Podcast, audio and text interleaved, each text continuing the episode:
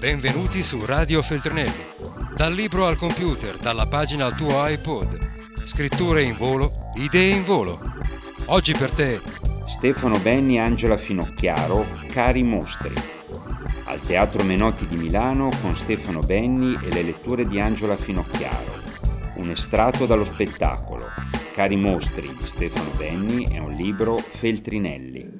Dirò solo due cose, che eh, la prima è che per me è stata un po' un, un'avventura entrare in un genere come diciamo, la crudeltà, ne ho sempre scritto forse, ma mai così profondamente, perché è stato un po' un viaggio dentro anche eh, il mio teatro interiore, diciamo. Beh, leggevo le cose e poi dicevo, sono io che ho scritto sta roba qui spaventosa.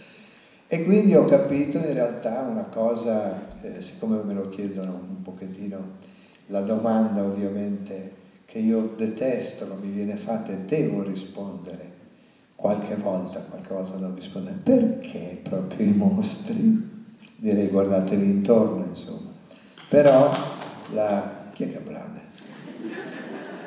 E eh, quindi ho scoperto che queste cose le avevo dentro, come le ha dentro qualsiasi artista o qualsiasi non artista, e in un certo senso eh, affrontarle è una cosa necessaria. Perché? Perché io, come voi, ho paura di molte cose e ho spesso la sensazione che quando le vedo distanti in televisione o date dai media o su internet, è difficile, eh, la sensazione è di reagire con la rassegnazione, di dire cosa ci posso fare io?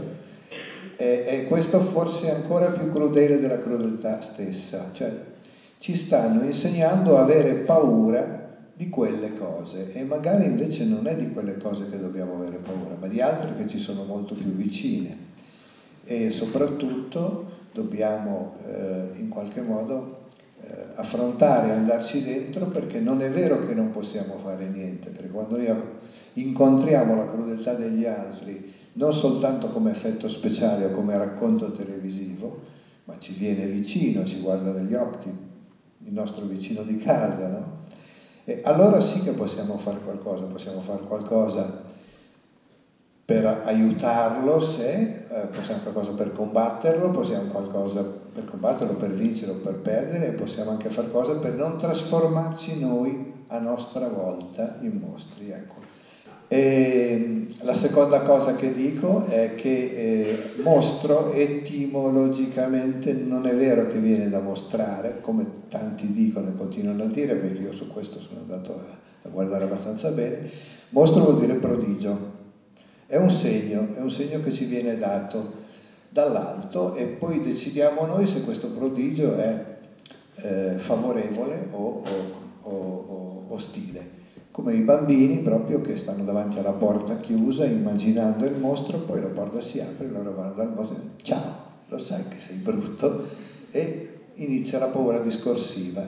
Possiamo farci amico il mostro, possiamo parlarci, possiamo tentare di consolare, scopriamo che il mostro ha paura lui di noi, quindi non eh, accettiamo, insomma, eh, prepariamoci a riconoscere i segni, i prodigi che ci vengono ancora ogni giorno da, da lontano o da vicino.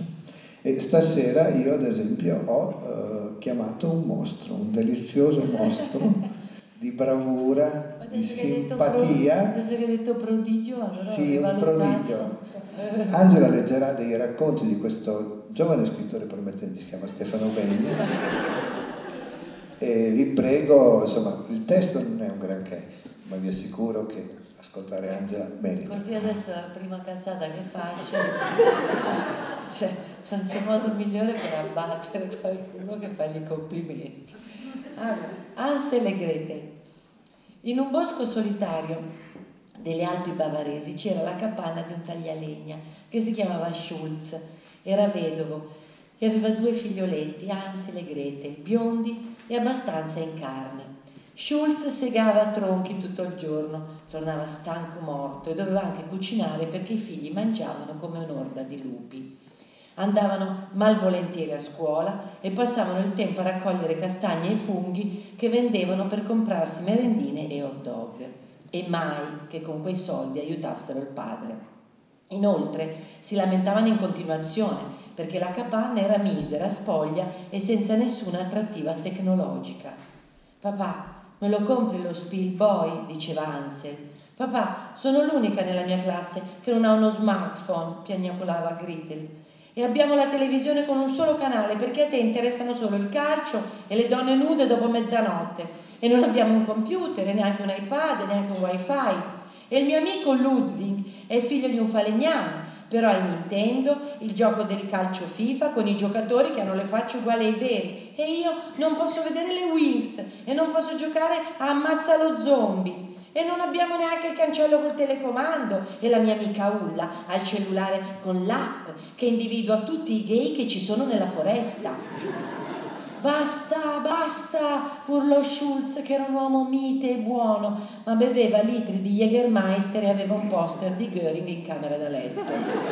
Io mi faccio il mazzo da mattina a sera e voi non fate che lamentarvi e abbuffarvi. Ieri ho comprato sei barattoli di Nutella, li avete finiti in un giorno. Siete grassi come porcelli, non ce la faccio più a mantenervi. Adesso fuori dai coglioni.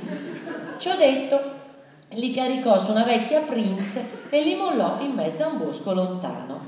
Vi amo, figlioletti miei, disse piangendo, ma non posso mantenervi. L'indigenza me lo impedisce. Buona fortuna. Che ti venga un cancro, papà, disse Gretel salutandolo con la manina. Che ti caschi una bete in testa sul lavoro, disse Ansel con gli occhi umidi. Così i due fratellini si trovarono nella paurosa solitudine del bosco. Non si vedeva nessun sentiero e enormi alberi li sovrastavano, misteriosi rumori risuonavano tra i cespugli e in lontananza ululavano i lupi. Come faremo a ritrovare la strada? disse Gretel. Ho un'idea. Lasciamo cadere un sassolino ogni dieci metri, così segneremo il percorso, disse Ansel. Vaffanculo, te e i sassolini, disse Gretel. Basterebbe un cellulare col GPS e saremmo a posto. Invece eccoci qui, perduti come due stronzi. Te l'ho sempre detto che babbo è un filo nazista, disse Ansel. Se è per quello lo sono anch'io, ma lui è anche pezzente, fallito e alcolizzato. È andata così, sospirò Ansel. Adesso dobbiamo salvare il culo, andiamo di là. No, disse Gretel, di là, e si avviarono. Cammina, cammina, cominciò a piovere. Faceva freddo e due poveri bambini cercavano riparo sotto gli alberi, ma erano fradici e intirizziti e i piedi avevano le infradito. Gli ululati dei lupi si facevano sempre più vicini, si sentivano già perduti quando udirono un rumore inconfondibile. Era un cellulare. La suoneria era la settima di Beethoven. Seguirono il rumore, prodigio, stupore meraviglia in mezzo a una radura c'era la casa più bella e moderna che avessero mai visto, tutta legno, vetrate, di classe energetica A+. Sul tetto coibentato c'erano almeno tre, tre parabole e sotto il porticato di abete bianco era visibile un computer, Mac, da 22 pollici, con router wifi e almeno 6 o 7 cellulari di modelli diversi. Ma è un sogno, disse Gretel. E il marzapane? disse Ansel. O anche quello, ragazzi, disse una voce suadente. Sulla porta apparve una donna con occhiali da vampa, alta e con un elegante vestito nero. Aveva un'ottantina d'anni, ma era splendidamente rifatta e truccata e ne dimostrava la metà. Bambini, cosa fate lì sotto la pioggia? disse su, entrate. Possiamo? dissero i piccoli. Adoro i bambini perduti, sperduti, disse la donna con un sorriso smagliante. Mi presento, mi chiamo Vanessa von Vettel e mi occupo di casting. Per il cinema? Più o meno. Entrate, accomodatevi, avete fame? È un poco, dissero i due in coro. Mangiarono 12 cordon bleu surgelati, un chilo di piselli in scatola, 60 bastoncini Findus e 40 merendine al cocco. Beh, ragazzi, l'appetito non vi manca, disse Vanessa, ma noto con dispiacere che siete sovrappeso. Non va bene, dovrete dimagrire. E perché? chiesero i due. Vanessa sorrise diabolicamente, azionò un telecomando e le porte della casa si chiusero a saracinesca. Un altro tocco sul telecomando e una gabbia calò su Ansel imprigionandolo. Ancora un tasto e Gretel si ritrovò addosso un collarino con microchip. Non accolgo i bambini per beneficenza, ghignò. Io sono una strega malvagia. Se non foste così fessi, lo avreste capito subito. Fornisco bambini ai ricchi pedofili di tutto il mondo. Ma a loro piacciono i bambini belli e snelli. Voi siete due porcellotti senza nessuna attrattiva, quindi vi metterò a dieta e quando sarete carini e desiderabili vi venderò. Aiuto, aiuto, gridarono i due. Nessuno vi sentirà. Questa casa è insonorizzata secondo le più moderne normative europee. Dovrete obbedirmi o vi elimino nell'inceneritore. Tu, caro ragazzo Ansel, dovrai fare ogni giorno due ore di pesi e tapirulan e abolire i carboidrati. Piuttosto crepo. Ma nella gabbia avrai una PlayStation e tutti i giochi appena usciti. Yuhu! disse Ansel. Tu, Gretel, dovrai dimagrire della metà.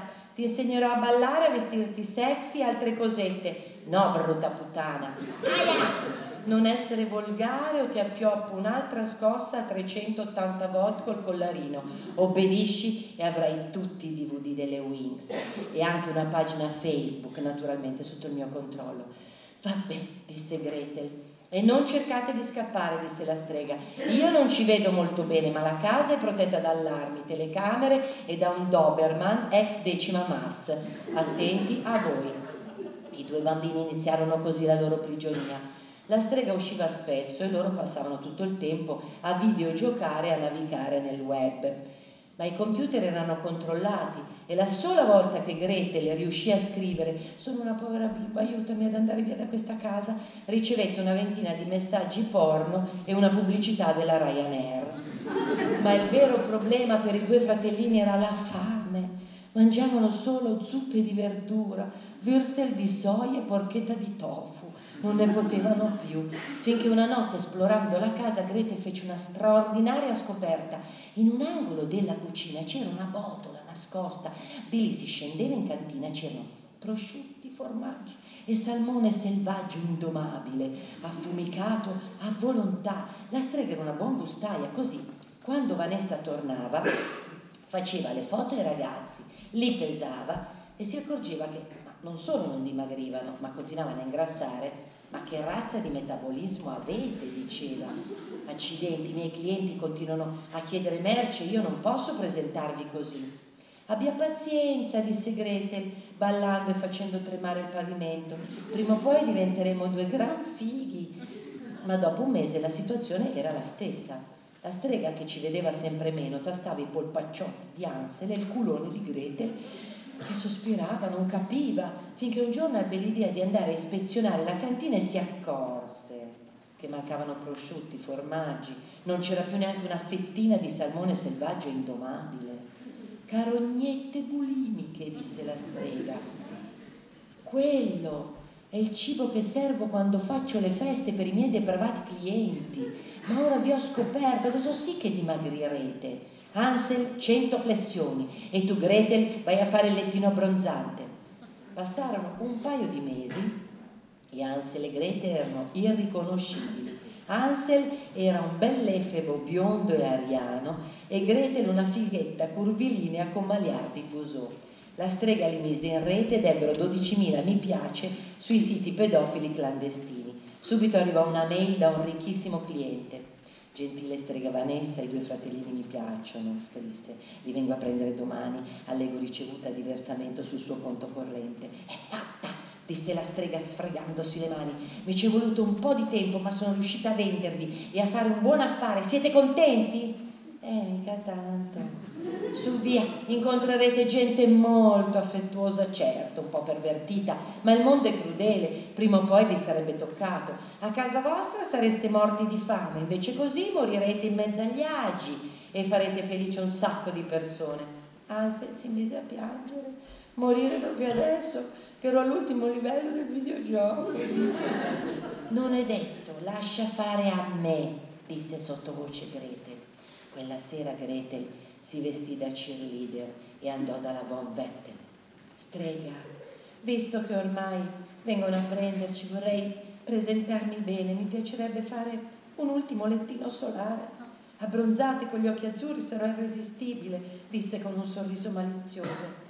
Hai ragione, disse la strega, sarai un vero bocconcino.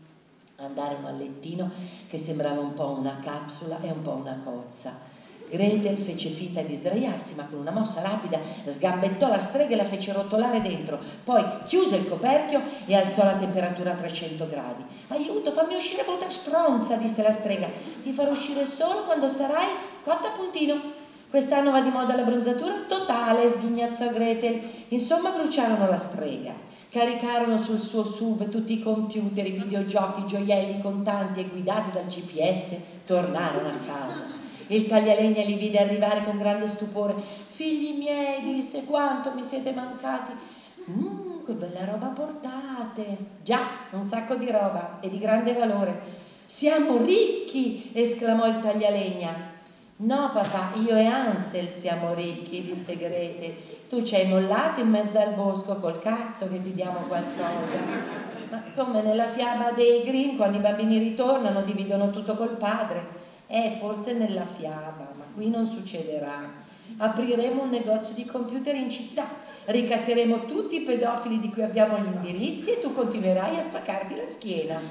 Ma almeno un telefonino, disse il taglialegna. I due si guardarono. Vabbè, Pappo Schulz, avrai un vecchio Nokia con una svastica sulla custodia e un videoregistratore vintage per vedere un po' di cassette porno. Grazie, grazie, disse Schulz con le lacrime agli occhi e vissero tutti felici e contenti.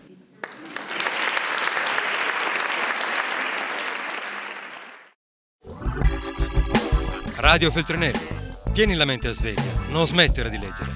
Resta collegato a questo podcast